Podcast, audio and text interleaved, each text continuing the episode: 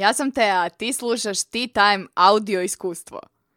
Ovo sam totalno ukrala od Gerija. Shut up and sit down.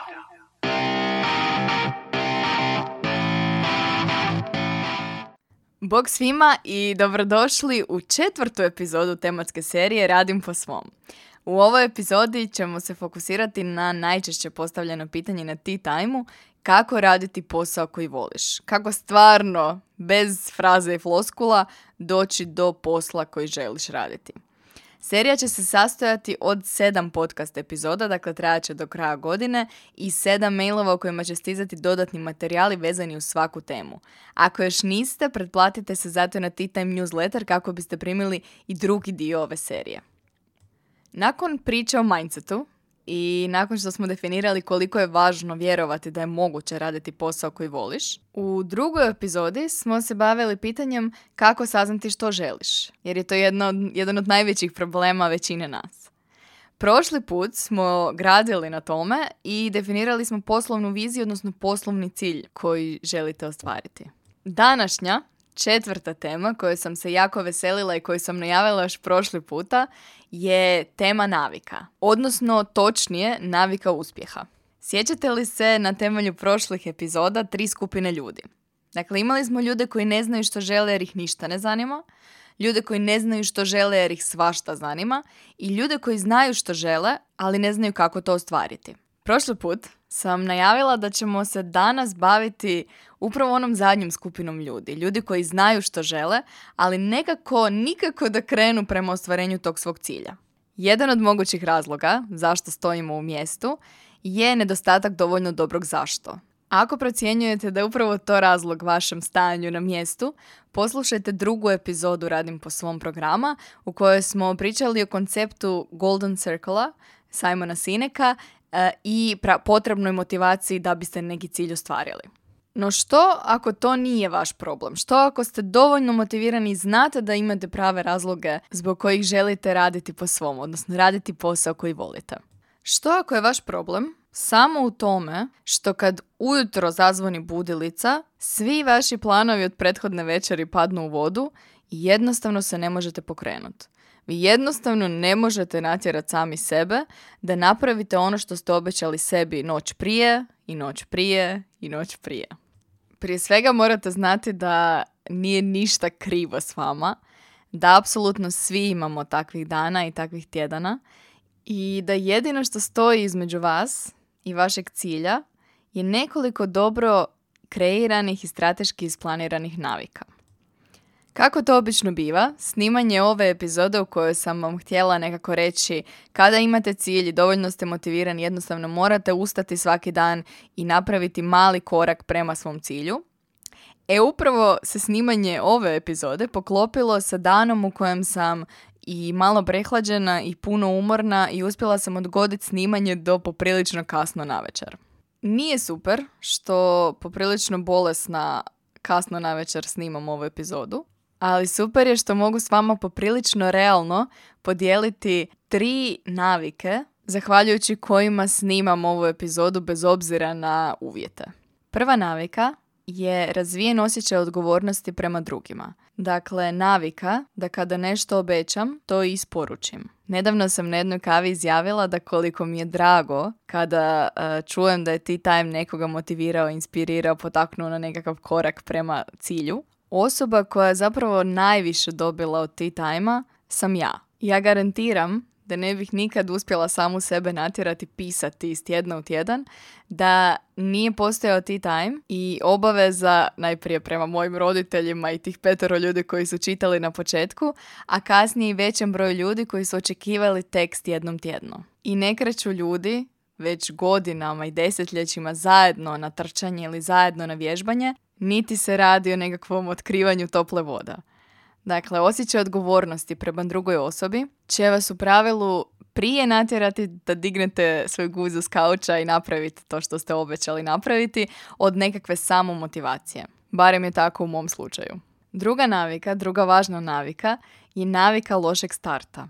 Šta god da krenete raditi u svom životu, a da to prije nikada niste radili, u tome ćete biti loši. Garantirano. Ono što se dogodi svako toliko je da netko dobije motivaciju pročitati sve tekstove na Tea Time od stoljeća sedmog, dakle svih stotinjak tekstova. I nakon toga mi pišu i kažu da se baš vidi napredak i moj razvoj kroz vrijeme. Što je super i pohvalno, ali zapravo samo lijepi način da nekome kažeš tvoji tekstovi prije su bili puno loši od tvojih tekstova sada. Isto vrijedi i za stavove, i za ideje, i za način izražavanja. Isto vrijedi i za ove radim po svom programu.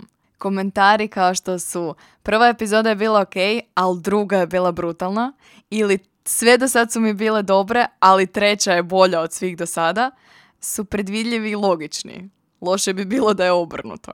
Dakle, nitko od nas ne voli počet loše, ali loš prvi draft, loš prvi pokušaj je jedini način da dođete do drugog, trećeg, petog, stotog koji će biti puno, puno bolji. Tako da druga navika koja će vas pomaknuti s mjesta je e, navika lošeg početka. I treća navika koju danas želim podijeliti s vama, a relevantna je posebno tamo negdje u siječnju, je navika malih dnevnih akcija. Dakle, u siječnju sve nas uhvati nekakav teatralni zanos da ćemo mi sada prvog prvog promijeniti cijeli svoj život iz temelja. Što je zapravo dosta komično, jer ako nismo promijenili svoj život iz temelja proteklih 365 dana puta x godina koliko imamo, e, dosta su male, statistički male šanse da ga odjednom promijenimo u jednom danu. I onda se dogodi da ljudi prestanu pušiti na tjedan dana, da prestanu jest slatko na tjedan dana, da počnu trčati 5 dana u tjednu i to u pravilu potraje do tamo negdje 6. siječnja. Umjesto tih velikih odluka i drastičnih promjena postoji nešto što stvarno može dovesti do uspjeha, a to je navika malih dnevnih akcija. Dakle, ja vjerujem da je moguće promijeniti svoj život u jednom danu, ali to je onda onaj dan u kojem ste odlučili minutu, jednu minutu, uložiti u nešto do čega vam je stalo. I nakon toga ste to napravili i sutra, i preko sutra, i prek preko sutra, i svih preostalih 365 dana u godini. Prošli put ste u worksheetu, ako ste ga ispunili, definirali jedan veliki cilj. Jedan konkretan, opipljiv cilj koji ima definiran rok za realizaciju. Ako bilo koji cilj, svaki cilj koji ste do sada u životu imali, rastavite na najmanji prosti faktor, doći ćete zapravo do dnevnih navika. Dakle, realizacija bilo kojeg cilja, koliko god on velik bio, se sastoji od malih stvari koje radimo svakodnevno. Worksheet koji će vam stići ovoga tjedna će vam pomoći doći od velikog cilja koji ste definirali prošli put do navika koje trebate ugraditi svoju dnevnu rutinu. Kada to napravite, doći ćete neizbježno do pitanja, ok, a kako mijenjati navike? Kako promijeniti tu rutinu koju očito treba mijenjati? Ono što neke statistike kažu je da čak više od 40% svog dana radimo prema automatizmu, dakle bez razmišljanja. 40% aktivnosti koje napravimo u jednom danu uopće nismo ni svjesni.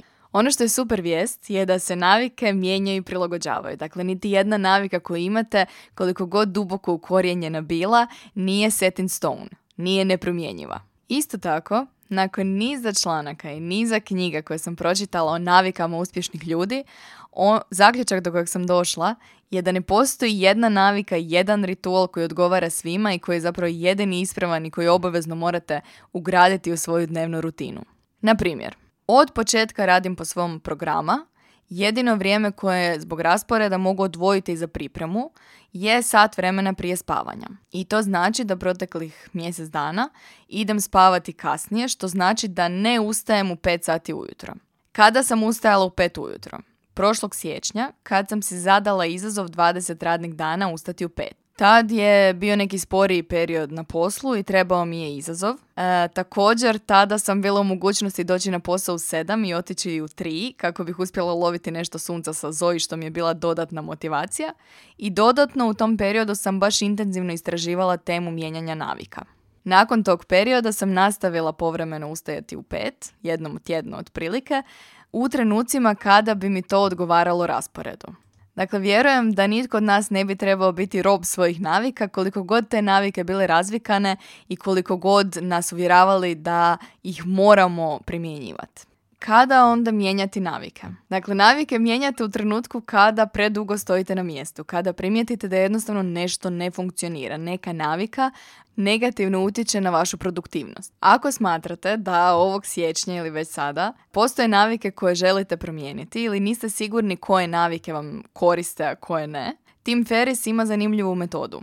Ono što vam predlaže je da sedam dana za redom popisujete sve aktivnosti koje radite u danu, posebno aktivnosti koje radite svakodnevno, kao što su i pranje zuba i namještanje kreveta ujutro. Nakon toga slijedi nekakva analiza navika. Navike je moguće ocijeniti kao pozitivnu, negativnu ili neutralnu naviku koja nema utjecaj na neko ostvarenje vaših ciljeva. Takav eksperiment je super pristup ako trenutno ne znate od kuda biste krenuli i što biste mijenjali, a znate da nešto trebate promijeniti. Savjet, nekakav generalan, je ne mijenjati previše navika istovremeno, jer to je nekako provjereni recept za neuspjeh. Isto tako primijetit ćete da vam u sklopu ove epizode zapravo izbjegavam davati bilo kakve recepte, konkretne upute, deset ključnih koraka kod promjene navika, zato što moj generalni stav na temelju niza različitih situacija i iskustava je da s navikama treba eksperimentirati.